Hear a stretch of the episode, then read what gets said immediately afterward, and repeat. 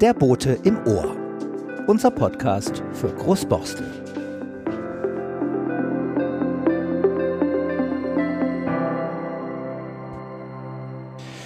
Der Bote im Ohr kommt zum ersten Mal nicht direkt aus Großborstel, sondern aus dem neuen Botanischen Garten in Kleinflutbeck, seit 2012 Loki Schmidt Garten genannt.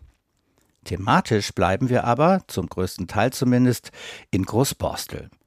In dieser Folge geht es um ein ganz besonderes Stück Großborstler Natur. Es ist rund 15 Hektar groß und eines der kleinsten Naturschutzgebiete Hamburgs, aber das größte innerstädtische Moor Europas das Eppendorfer Moor. Und es wird dazu um ein wunderbares Buch über den Botanischen Garten gehen, das die beiden Gesprächspartner dieses Podcastes geschrieben haben. Da ist zum einen Barbara Engelschall, Biologin, seit 2018 Mitarbeiterin der BOKEA, der Behörde für Umwelt, Klima, Energie und Agrarwirtschaft, kommissarische Leiterin des Naturschutz-Großprojektes Natürlich Hamburg und Hans-Helmut Poppendiek. Ein Großborstler Bürger, Botaniker, über viele Jahre Kustos am Botanischen Garten und am Herbarium Hamburgense. Seit 1982 ist er Vorsitzender des Botanischen Vereins zu Hamburg, Vorsitzender der Stiftung Internationaler Gärtneraustausch und Autor zahlreicher Bücher. Das Gespräch habe ich im Schmidtchen Palme Café im Loki Schmidt Garten aufgezeichnet. Ein wenig Fluglärm inklusive, aber das kennen die Großborstler ja. Viel Spaß also jetzt bei einem botanischen Rundgang rund ums Eppendorfer Moor. Herr Poppendick, was ist ein Moor, wenn wir über das Eppendorfer Moor sprechen? Was kennzeichnet ein Moor überhaupt aus? Also es gibt, äh, also beim Volksmund wird man vielleicht sagen, Moor ist etwas, wo ich mir Gummistiefel anziehen kann, muss, wenn ich es betreten will.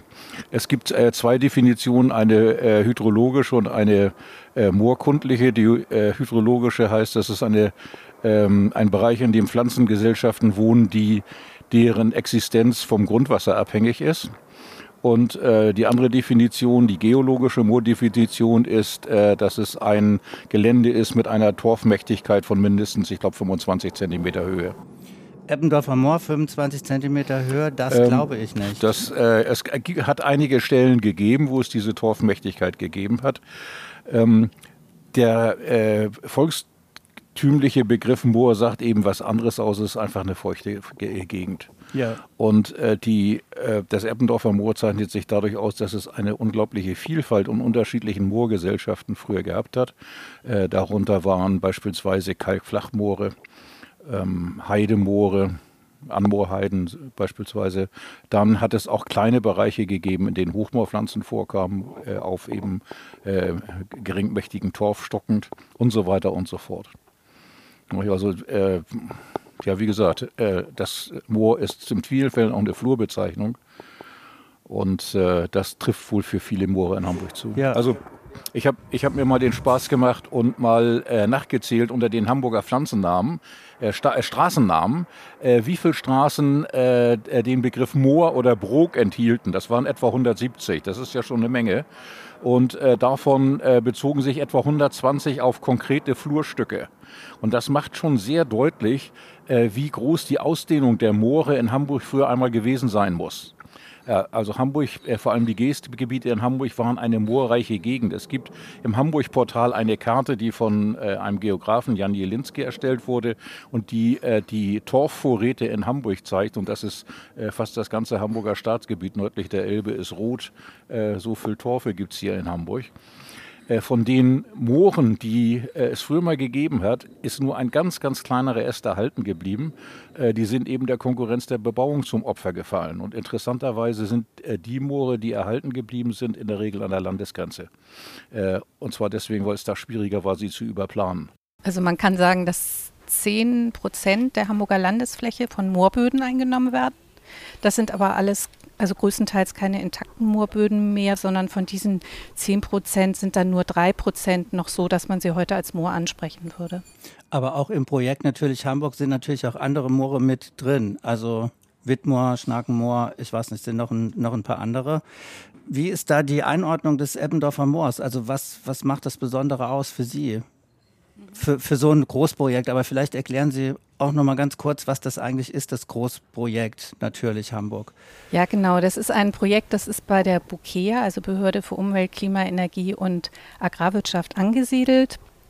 Das ist ein mit Bundesmitteln gefördertes Projekt, was über das Förderprogramm Chance Natur zu 75 Prozent finanziert wird.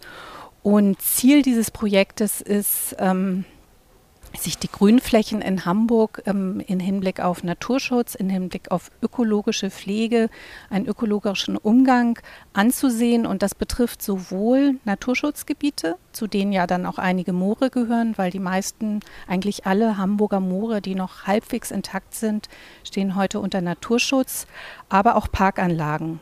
Und äh, wir haben uns eben damals ähm, für diese Projektkulisse sind insgesamt jetzt noch in der Projektkulisse, also 14 Naturschutzgebiete und 19 Parkanlagen. Wir haben uns für diese Projektkulisse das Eppendorfer Moor ausgesucht, weil das ein sehr schönes Beispiel ist für ein sehr städtisches Naturschutzgebiet. Das ist so das Besondere. Herr Poppendick sagte ja eben, die meisten Naturschutzgebiete und gerade die Moore liegen am Stadtrand.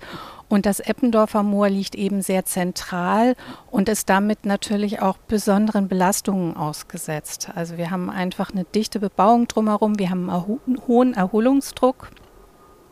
Also wir haben Erholung, natürlich Erholungsdruck viel meint das Moor Erholungsdruck, den Druck durch genau, die Menschen, die ja, sich ja. erholen wollen. Ja. ja, ja, also dadurch, dass wir viele Anwohner haben, erholen sich in dem Moor viele Leute. Menschen gehen dort mit ihren Hunden spazieren. Dadurch gibt es natürlich auch erhöhte Nährstoffeinträge und so weiter. Und das sind natürlich alles Faktoren. Ein, ein Moor ist ja per se erstmal nährstoffärmer, nicht unbedingt ganz nährstoffarm, aber nährstoffärmer. Und das sind natürlich alle schon Belastungen und natürlich auch die ganze Entwässerung, die um das Moor herum stattgefunden hat. Die hat ja auch dann zur Grundwasserabsenkung beigetragen. Und wir würden gerne in dem Projekt ähm, natürlich einmal äh, die, die Qualität der Moorbiotope, die noch da sind, ähm, verbessern bzw. erstmal erhalten. Und zum Zweiten würden wir einfach auch gern das Bewusstsein, also die Wahrnehmung und das Erleben dieser letzten Moorpflanzen oder dieser letzten Moorvegetation im, im Moor verbessern. Ja, wenn wir über diese städtische äh, Lage sprechen und über den Erholungsdruck, Herr Pobben, können Sie kurz mal ein bisschen was über die Geschichte beschreiben, weil das Eppendorfer Moor ja immer wieder diesem Druck ausgesetzt war, ganz unterschiedlich. Also vom Schießstand über Torfstechen, da war eigentlich alles dabei. Wie hat das überhaupt ja. über, über die Sachen man, überstanden? Da kann man viel zu erzählen. Also zunächst mal, der Name Eppendorfer Moor ist richtig. Äh, es gehörte immer zu Eppendorf. Es gab auch ein Borstler Moor, aber das ist verschwunden. Mhm. Das ist da, wo der Flugplatz ist. Mhm. Äh, die Moore waren damals für die äh, Dörfer ja sehr wichtig, äh, um vor allem um ähm, äh, Heu zu gewinnen, äh, im, vor allem im Herbst, Streu, Streu für die Ställe und so weiter. Äh, auch für ein bisschen Torfstich. Das Borstler Moor war ein Hochmoor, so ähnlich wie das Wittmoor. Da hat man tatsächlich Torf gestochen und die Großborstler und die Fuhlsbüttler haben sich lange drum gestritten. Aber das ist, wie gesagt, beim Flugplatzbau völlig verschwunden.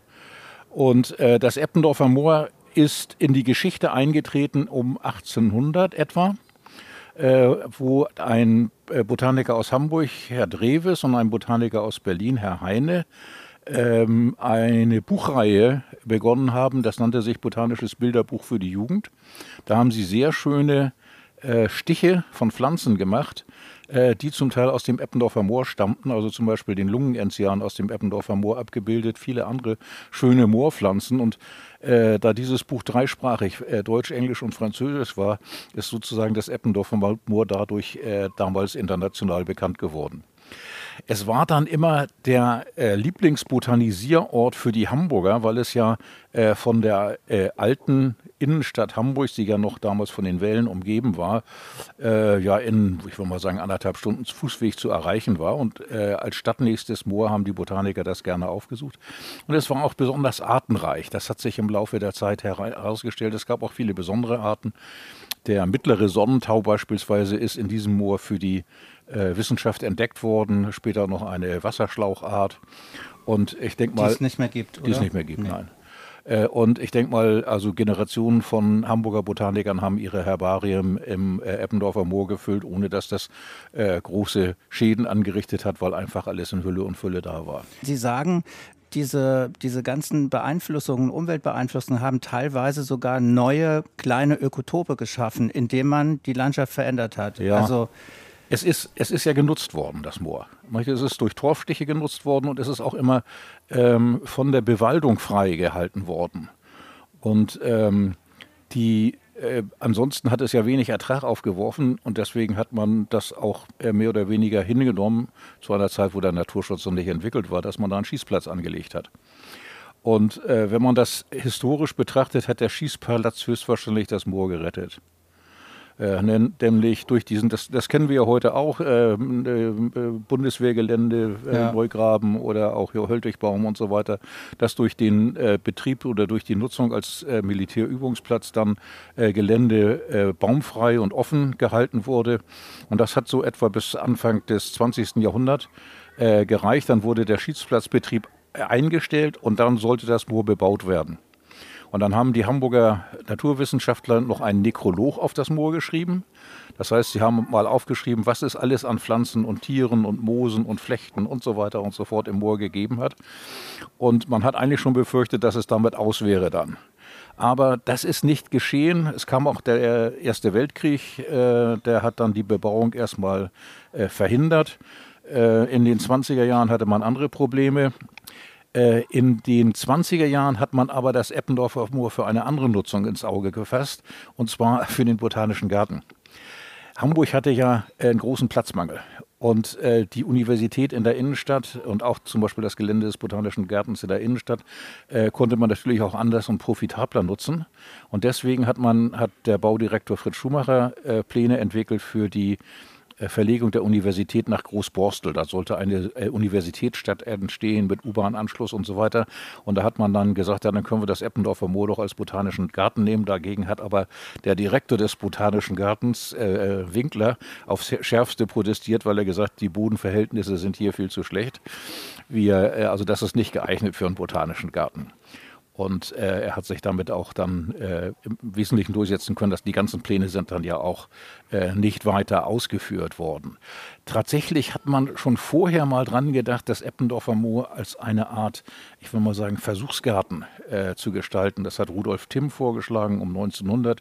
Der hat gesagt, da könnte man doch sozusagen eine kleine Moorversuchsanstalt äh, äh, halten und Moorpflanzen kultivieren für die Hamburger Schuljugend, die sie dann auf einem kurzen Wege direkt sich angucken kann. Ich, wir behalten das jetzt mal einfach im Kopf, dass das Eppendorfer Moor einmal Teil des Botanischen Gartens oder eines Botanischen Gartens werden sollte, weil wir danach äh, jetzt gleich, nachdem wir ein bisschen nochmal zwei, drei Sachen über das Eppendorfer Moor gesprochen haben, äh, nochmal darauf zurückkommen. Die Kleingärten, die dahinter sind, wären, wenn es diese Universität gegeben hätte, nicht mehr da, äh, auf jeden Fall. Ähm, wie bedroht ist denn das Eppendorfer Moor im Moment von Bebauung? Also ich, äh, soweit ich weiß, erstmal ist es ja Naturschutzgebiet und äh, ein Naturschutzgebiet umzuwidmen und zu bauen, äh, das würde ich im Moment fast ausschließen. Das, das glaube ich, funktioniert nicht.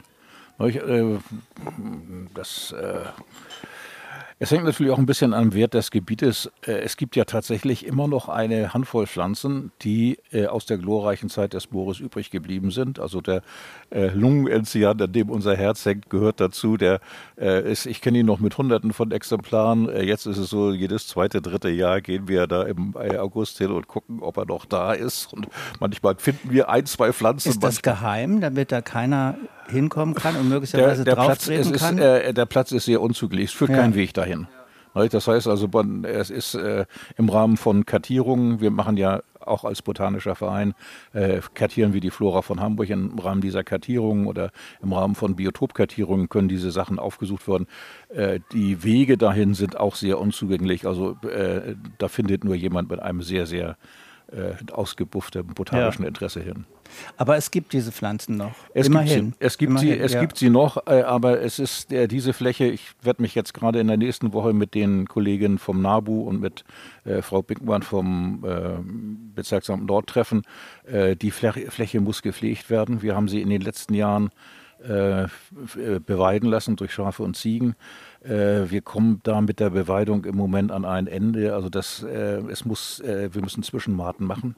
Die Beweidung haben wir damals angefangen, um äh, den Gehölzwuchs einzudämmen.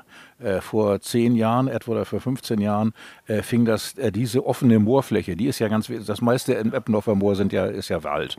Und diese offene Moorfläche, die vom Wald freizuhalten, das ist sehr wichtig, wenn denn im Wald kann der nicht mehr existieren.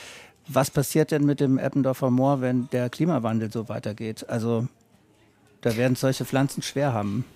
Ja, das ist mal. natürlich, also der Klimawandel ist für die Moore eine große Herausforderung. Moore sind ja im Grunde entstanden in einer Zeit, als das Klima kühler und feuchter geworden ist. Mhm. Und jetzt haben wir natürlich ähm, die andere Entwicklung und ähm, man kann dem natürlich nur in gewisser Weise entgegenwirken, dass man wenigstens versucht, ähm, eine Entwässerung zu vermeiden und das Wasser so gut wie möglich eben im Gebiet zu halten. Jetzt sind wir wahrscheinlich bei Natürlich Hamburg angelangt, bei dem Konzept. Ist das mit inkludiert, solche Maßnahmen sozusagen, die das gewähren, dass das Wasser da bleibt? Ja, das ist ähm, so ein bisschen umstritten. Herr Poppendick wird mir da beipflichten dass es so ein bisschen ungeklärt ist. Ähm, also es, man sagt, dass der Grundwasserstand ist abgesenkt worden durch die Kanalisierung der Alster und dass dadurch einfach weniger äh, Grundwasser im Moor ist. Es ist ja kein richtiges Hochmoor eigentlich gewesen, sondern immer so ein Zwischenmoor, was eben auch von durchaus auch von Grundwasser mitgespeist worden ist. Und ähm, die Frage ist jetzt so ein bisschen, äh, es wird natürlich auch von Regenwasser gespeist und man hat jetzt einfach beobachtet, dass das Regenwasser relativ schnell im Sommer versickert. Das heißt, wir haben da drunter sandige Böden. Das Wasser wird also nicht besonders lange im Gebiet gehalten. Das ist in ist natürlich auch ein natürlicher Prozess, dass das Wasser auch im Sommer dann äh, versickert und ähm, die Flächen das, auch durchaus mal austrocknen. Immer, ja, ja. Das ist auch schon lange so. Das ja. kann man auch alten Berichten entnehmen und es gibt auch vom Zoologischen Institut Untersuchungen über äh, Köcherfliegen und die haben auch äh, festgestellt, dass bestimmte Arten da schon vor 100 Jahren vorkommen, die auch gerade an diese temporär austrocknenden Gewässer angepasst sind, was eigentlich einen ziemlich deutlichen Hinweis mhm. darauf gibt, mhm. dass es immer diesen, diesen Austrocknungsprozess also, aber temporär gegeben hat. Wenn wir jetzt den Klimawandel haben und natürlich wenig äh, Grundwassereinfluss dann haben wir natürlich auch das Problem, dass insgesamt die ganzen Flächen ähm, trockener werden. Und das hat natürlich zur Folge, dass der wenige Torf, der da noch ist, mineralisiert, Nährstoffe freigesetzt werden und dann natürlich äh, konkurrenzkräftigere Arten da gedeihen können, wie Brombeeren oder Brennnesseln, die natürlich dann die, wuchern die sofort, genau, ja. die natürlich diese konkurrenzschwachen Moorarten, das sind sie ja meistens, mhm. dann eher verdrängen. Das heißt, das könnte das Ende sein, um das mal pessimistisch zu sehen. Ja, es ich glaube. Es ist schwer, ich, äh, ich, ich glaube, es ist schwer vorherzusagen. Ähm, äh, was sich ja nach den Prognosen beim Klimawandel ändern wird, ist ja äh, wohl unter anderem auch die äh, sozusagen die Abfolge der Regenfälle. Ne? Also es kann ja durchaus sein, dass man im Sommer dann stark Regenfälle kriegt.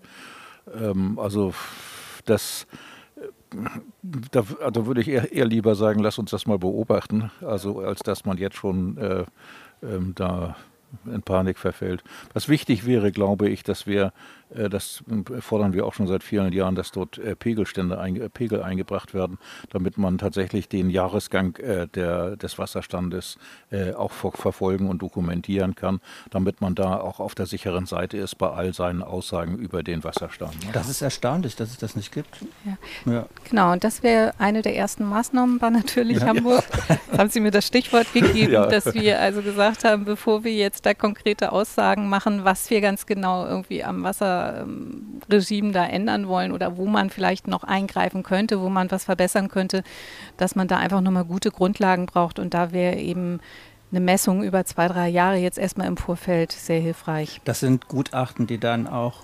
Das wäre nochmal ein hydrologisches Gutachten, ähm, was ja. jetzt zum Anfang erstellt wird, bevor man Maßnahmen umsetzt. Ja.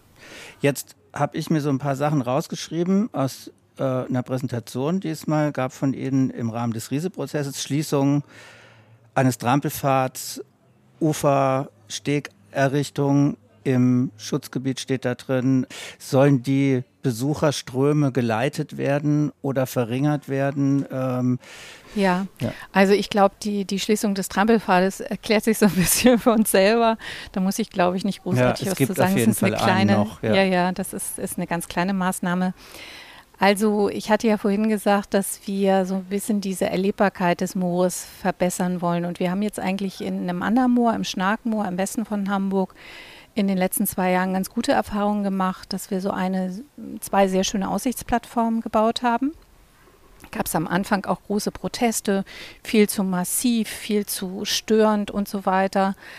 Aber die haben doch gerade an dem einen Teich am Ufer eine ganz schöne Wirkung gehabt, dass die Leute doch, dass wir gemerkt haben, die Leute gehen auf diesen ähm, mit einem Zaun versehenen Aussichtsplattformen. Da können sie sich auch hinsetzen, da gibt es eine Bank und so weiter und gehen weniger an die Gewässerufer und, und lassen ihre Hunde weniger rein in das Gewässer. Vorher ja. war das so ein äh, ganz offensichtliches Hundebadegewässer und diese Plattform hat schon was bewirkt, dass es im Grunde dieses Biotop nochmal so ein bisschen, das hört sich jetzt vielleicht komisch an, aber so in Wert setzt, also dem einfach nochmal so, so den Wert betont. Und es gibt auch eine Informationstafel, die dann auch einfach nochmal dieses Biotop erklärt und auch die Störanfälligkeit des Biotops, um einfach auch mehr Aufmerksamkeit ähm, für das eigene Verhalten oder die, die Leute in ihrem Verhalten zu sensibilisieren. Ja. Aufmerksamkeit würde auch schaffen, ist auch im Rahmen des Rieseprozesses äh, als Entree zu Großborstel vorgesehen, das Trafohaus am Anfang der Borstler Chaussee umzubauen. Es gibt einen Vorschlag, das zu einem, was ich persönlich toll fände, Ort des Einstiegs ins Moor zu machen mit Informationen. Haben Sie Erfahrung, ob das funktionieren könnte? Also ich bin auch mit Herrn äh, Bönig in Kontakt. ist ja auch ein Kollege, ist ja auch, war ja Kustos am ähm, Museum der Arbeit und wir, wir verstehen uns da schon ganz gut. Ähm, ich glaube, dass es eine, wirklich eine tolle Idee ist, wenn wir das, wenn es das gelingt. Es ist natürlich ein bisschen schwierig äh, mit der Art und Weise, wie man es präsentiert. Äh, soweit ich mich erinnere, will er versuchen, dass das im Wesentlichen von außen äh, genutzt wird. Das heißt also, dass sozusagen in den Fenstern dann äh, Ausstellungen, sagen wir mal, mit Moorpflanzen oder zu Moorthemen und so weiter äh, gemacht werden. Und ich glaube, das also verspreche mir ehrlich gesagt sehr viel, würde da auch gerne mitwirken, jetzt was den botanischen Behalt betrifft und äh, verspreche mir eigentlich sehr viel davon. Also ich könnte mir das sehr gut vorstellen. Ich fand das eigentlich damals in Anführungszeichen so eine Frechheit, dass sie da diese große Litfaßsäule vor den Eingang gesetzt haben, wo ich ja. dachte, und da sind jetzt, wird jetzt, was weiß ich, beworben und warum wird dann nicht die Natur beworben an der ja, Stelle? Ja, und ähm, so könnte ja auch dieses Trafohäuschen wirken, im Grunde wie so eine Litfaßsäule, wo man einfach großformatige Pflanzenbilder hat, um einfach nochmal so diese Aufmerksamkeit auf dieses ja, diese Schatzkästlein der Natur oder der Botanik, haben wir das immer mhm. genannt, mhm. äh, lenkt. Ja, mhm. weil ansonsten gibt es nur die kleine Tafel vom NABU, glaube ich, mhm. ja. äh, an der man vorbeiläuft, wenn man nicht guckt, wann die nächste ornithologische Führung ist. Und das ja. machen nicht alle. Ja. ja. also das haben wir auch vor. Es soll also noch eine, eine Eingangsinfotafel mit einer Übersichtskarte irgendwie auch aufgestellt werden, wie jetzt in vielen Naturschutzgebieten in Hamburg. Aber dieses Trafohäuschen wäre natürlich einfach nochmal so was anderes. Das wäre ja. einfach wirklich nochmal ja. so ein Hingucker und äh, was Besonderes für das Moor und ähm, für diesen Standort. Das kann man unterstützen, indem man solche Podcasts macht, wo man drüber redet oder was kann man noch tun? Weil es muss ja erstmal durch die Instanzen sozusagen ja. in der Behörde. Das Problem ist auch, wir können ähm, über unser Projekt, könnten wir nur diese Ausstellung oder diese Gestaltung finanzieren. Wir dürfen also mit Bundesmitteln, mit Bundesnaturschutzmitteln jetzt kein altes Haus sanieren, weil dann sagt das Bundesamt, das ist jetzt keine vorrangige Naturschutz- oder Umweltbildungsaufgabe. Mhm. Also da brauchen wir einfach mhm. eine Unterstützung von Seiten des Denkmalschutzes oder einer anderen Institution, die einfach Mittel dann äh, dafür gibt. Mhm. Sponsoring, äh, Fundraising auch vielleicht auch ja. möglich. Ja. ja. Vielleicht kann also man sich da mal Gedanken Das Haus machen, wird ja, äh, der, die, das Trafohäuschen wird ja jetzt am, im September am Tag des offenen Denkmals geöffnet. Mhm. Kann man ja besuchen. Also jedenfalls bereitet der Herr Bönig das vor. Okay, das soll sehr beengt sein. Ja, ja, ich, ich habe die Fotos davon im, im Inneren gesehen, ja. ja. Aber gut, ist ja, das ist ja sozusagen ja. auch der, der Reiz dieses Tags des offenen Denkmals, dass man ja. dann eben einmal im Jahr an irgendwas reinkommt, was sonst nicht zugänglich ist. Ne? Absolut. Äh, Frau Engelscheid, ich habe noch eine Frage zum, zu natürlich Hamburg und dem, und dem Moor. Sind Beschilderungen vorgesehen? Also werden bestimmte Pflanzen ausgeschildert? Gibt es Wege? Nein.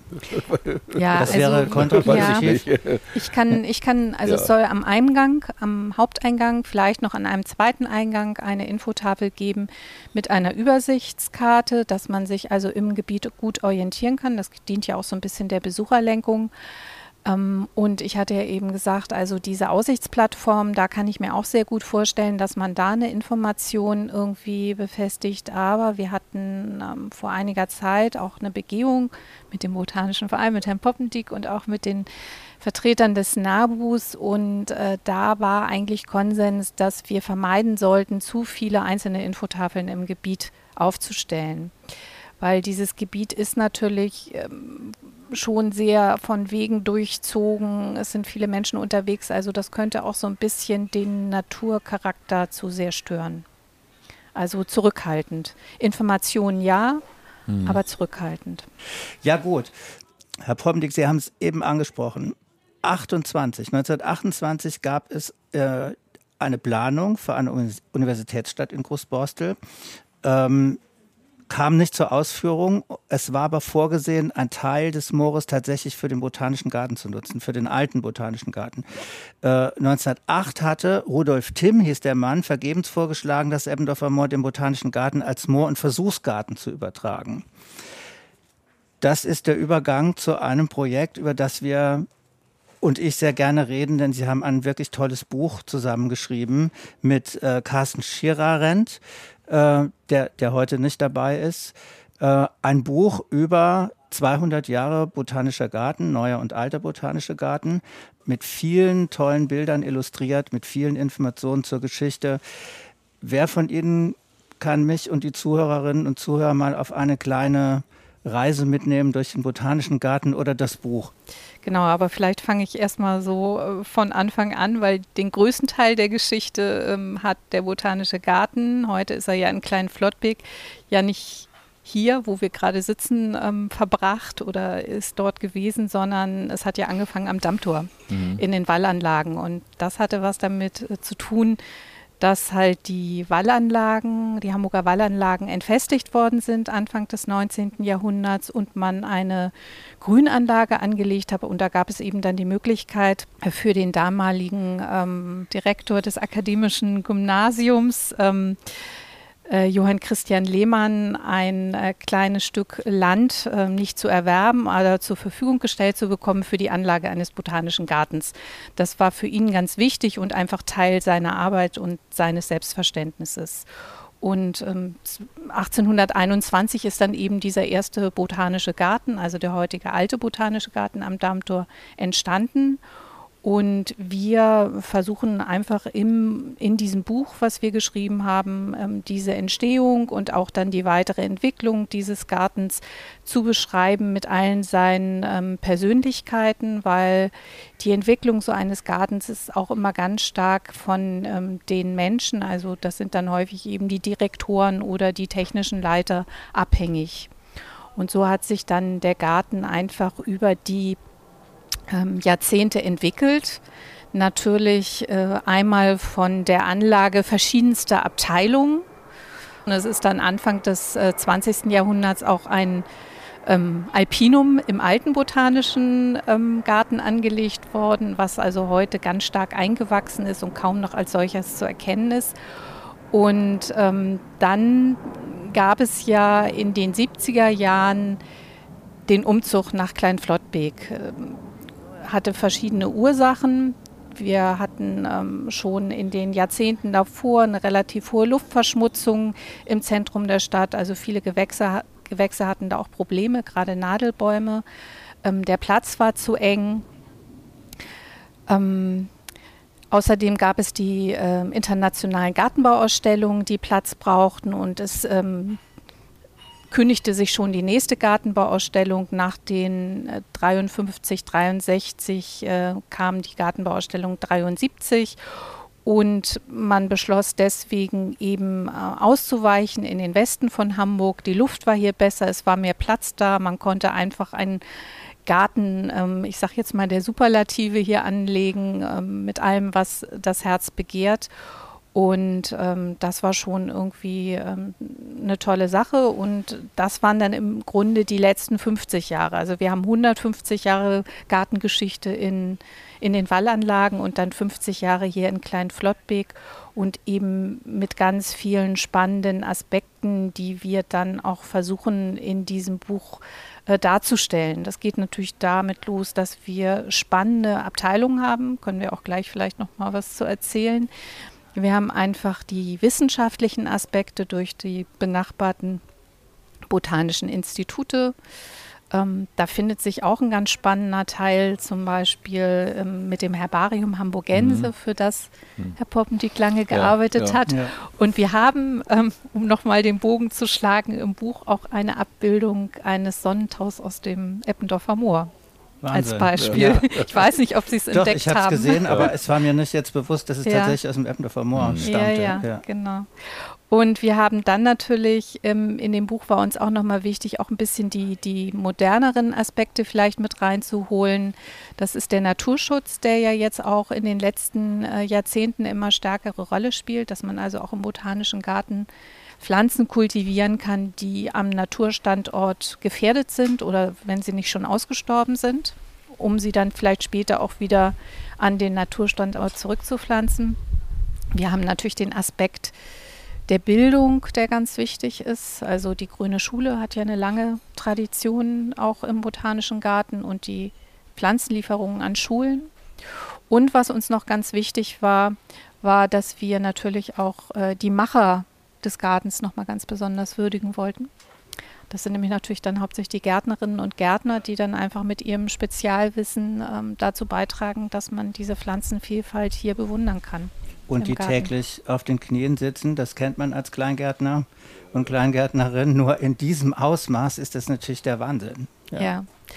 Und ich glaube, das war auch für dieses Buch unheimlich gut, dass wir einfach äh, so sehr verschiedenes Wissen ähm, zusammenbringen konnten. Einmal durch uns drei Herausgeber, weil Herr Scheeren war jetzt ja langjähriger Leiter des Botanischen Gartens. Ähm, Herr Poppendieck hat, kann da vielleicht auch gleich noch was zu ja. erzählen, die, die auf den hab, Aufbau des Gartens ich, ich ja begleitet. Die, die Aufbauphase in Kleinflottbeck äh, miterlebt. Ich bin, also ich äh, habe äh, in den 60er Jahren in Hamburg angefangen, Biologie zu studieren und äh, 71 äh, habe ich meinen ersten Job als studentische Hilfskraft gehabt und da musste ich äh, Pflanzen aus dem Botanischen Garten und aus der Umgebung für die Bestimmungsübungen beschaffen. Das heißt also, man kann sagen, die, die 50 äh, Jahre, die der Botanische Garten hier an der neuen Stelle ähm, erlebt hat, die habe ich eben miterlebt. Nicht? Und auch, äh, ich habe dann 1973 angefangen hier als äh, Kustos. Da war ich, das war zunächst mal nur auf Zeit, kommissarisch, musste mich dann in der äh, in einer relativ kurzen Zeit promovieren und auch, auch noch zeigen, dass ich für den Garten äh, nützlich bin. und ähm, da, das waren Zeiten, da gab es hier noch ein kleines äh, Sportlerheim von der ähm, Shell, glaube ich, von einem Sportverein der Shell und das war das provisorische Gartenbüro. Und wenn ich dann die Pflanzen hier bestimmt habe, dann bin ich immer mit einer großen Aktentasche und äh, ein halbes Dutzend Büchern äh, aus dem Botanischen Institut hier mit der äh, S-Bahn rausgepilgert und äh, habe mich dann äh, mit den damals Bromelien vor allem und äh, vielen anderen Pflanzen im Gewächshaus beschäftigt und habe aber dann natürlich auch miterlebt, was hier am Freiland alles äh, vor sich gegangen ist. Das waren ja, das war ja äh, praktisch eine Brachfläche, die wir hatten. Eine Brachfläche auf legendem Boden. Wir hatten dann äh, immer so Unkrautinvasionen. Eine Zeit lang war es dann mal die äh, echte Kamille, die überall auftauchte. Dann eine Zeit lang mal die, äh, wie heißt sie, Rohripper, die Staudenpest. Äh, ähm, dann der breitblättrige Ampfer im Winter kamen dann Möwenschwärme und äh, pickten, zogen die Pflanzen, die wir im Sommer gepflanzt hatten, wieder raus. Äh, und dann gab es hier noch Rebhühner, das, die sind ja inzwischen fast verschwunden. Die sind fast verschwunden, ja. ja. Also das war, das war eine, eine äh, absolut aufregende Zeit, aber man hat dann eben äh, nach und nach mitgesehen, wie sich die ganzen Strukturen dann äh, entwickelt haben. Was ich immer sage, was wichtig zu wissen ist, dass hier im ganzen Freigelände bis auf eine kleine Ecke im Nordwesten äh, kein Baum länger als 50 Jahre an seiner Stelle steht. Nicht?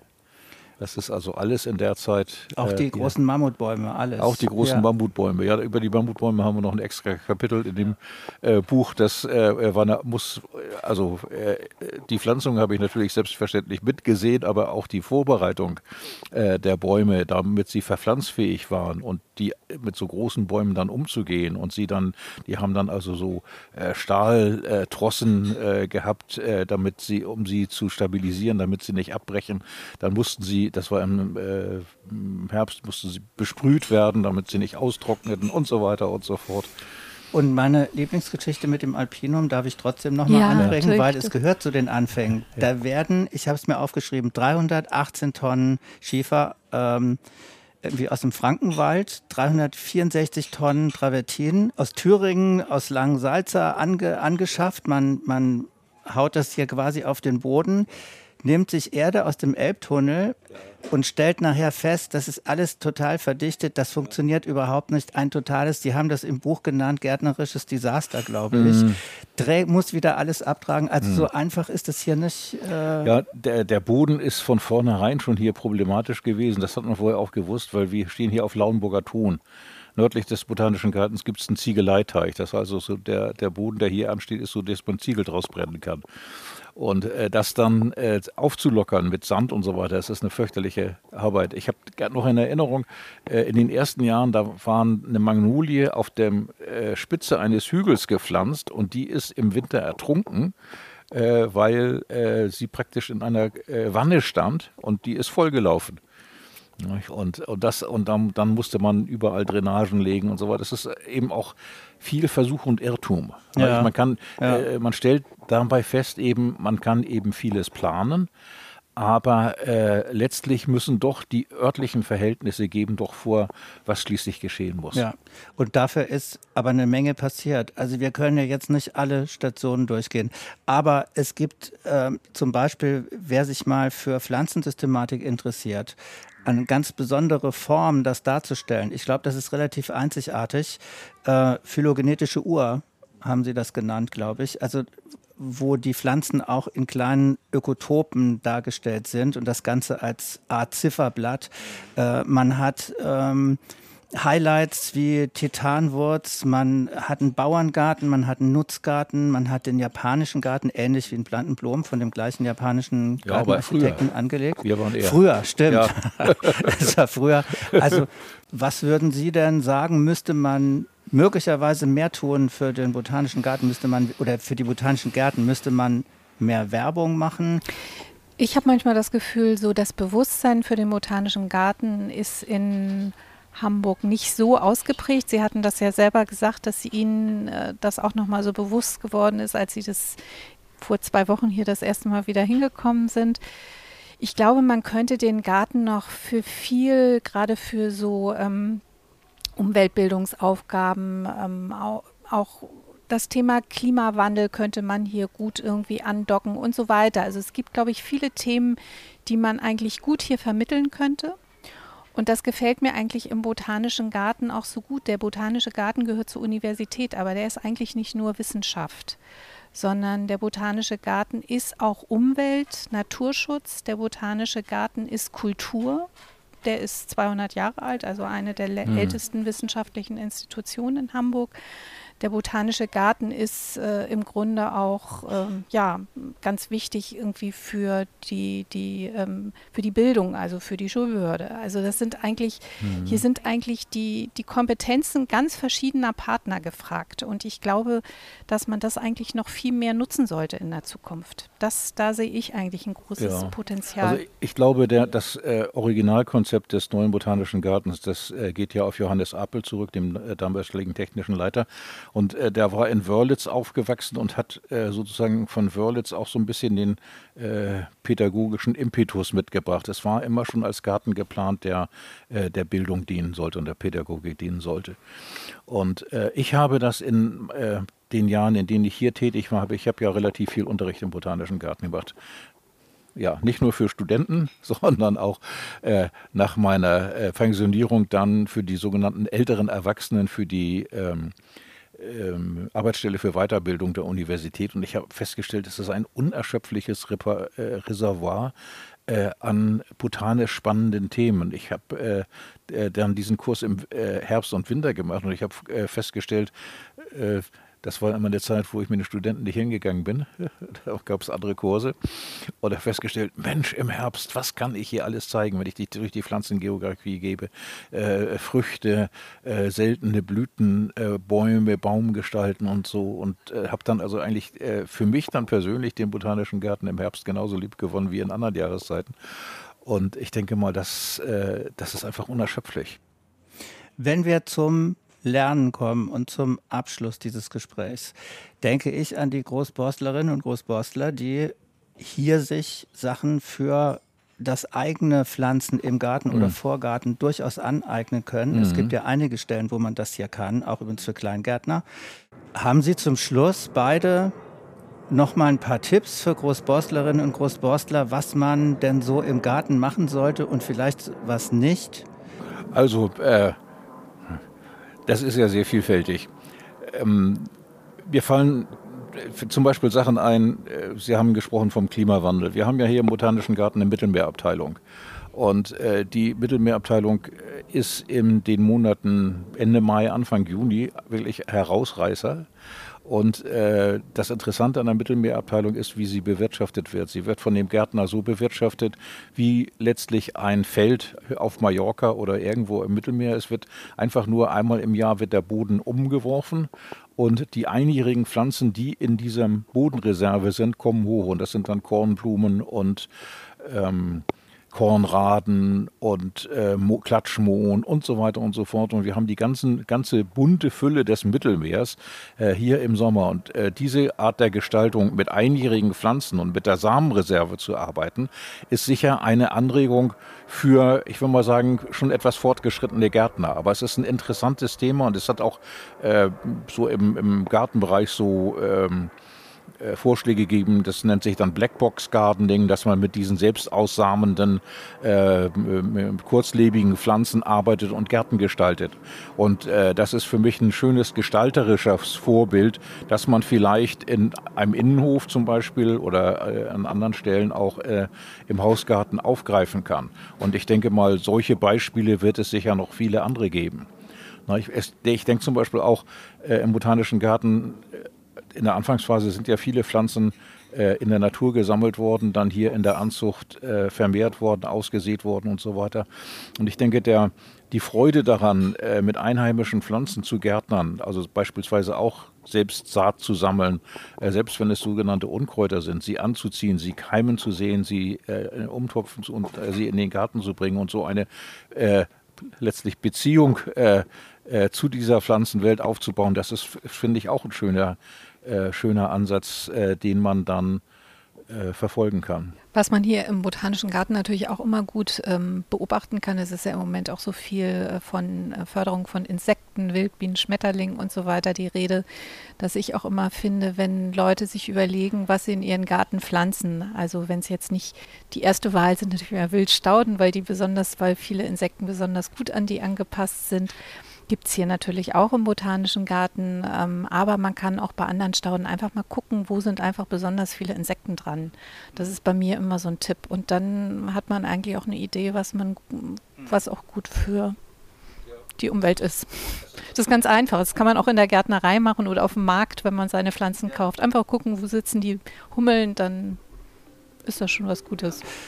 Ja, vielen Dank für das Gespräch. vielen Dank. Ja, wir danken Ihnen. Es hat sehr viel Spaß gemacht. Ja, vielen Dank, Herr Thielen, dass Sie das organisiert haben mit dem Podcast. Dankeschön, sehr gerne.